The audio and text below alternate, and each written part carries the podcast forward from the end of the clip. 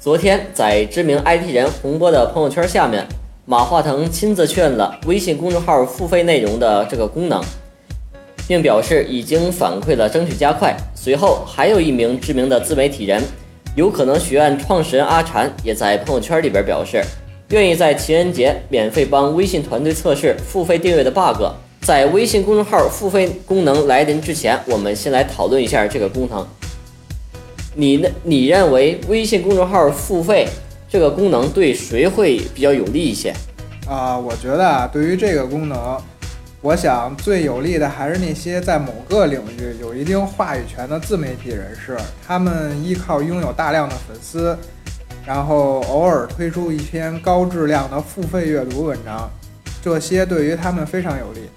如果往大范围去说，对于辛勤写作原创文章的自媒体人士来说，可以看作是一种福利。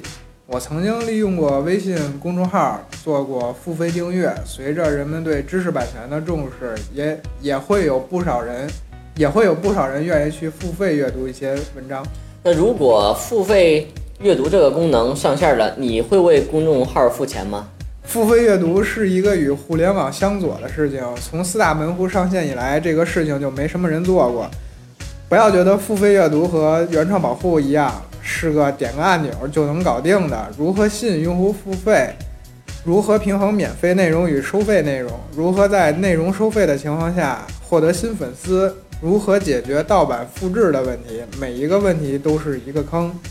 还有一个问题就是收费的内容如何传播的问题。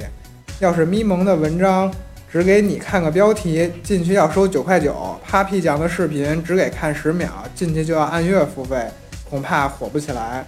即便是已经火起来，如果一直把内容设置为收费，他们的热度也会迅速降温。现在微信公众号文章的打开率都不到百分之十了，看看订阅号列表里那一个个红点儿，读者连点都不想点开，还想收钱，就有点异想天开了。如果内容付费这个功能上线，对读者那方面会有什么样会有什么样的影响啊？对读者来说，一些只想看免费文章的人将会大规模取关公众号，只留下一些优质的粉丝读者。对一些营销号来说，鸡汤文会死掉，因为许多读者自己也不愿意为这些乱七八糟的内容付费。你认为这个功能它会成功吗？啊，对于内容传播和付费肯定是矛盾的，典型的就是咪蒙，我是不会为它而付费的，而且现在内容付费。体现的是为名气付费，并非为知识付费。高质量的原创内容用打赏模式，给新手党用的内容用这种付费阅读应该会比较合适。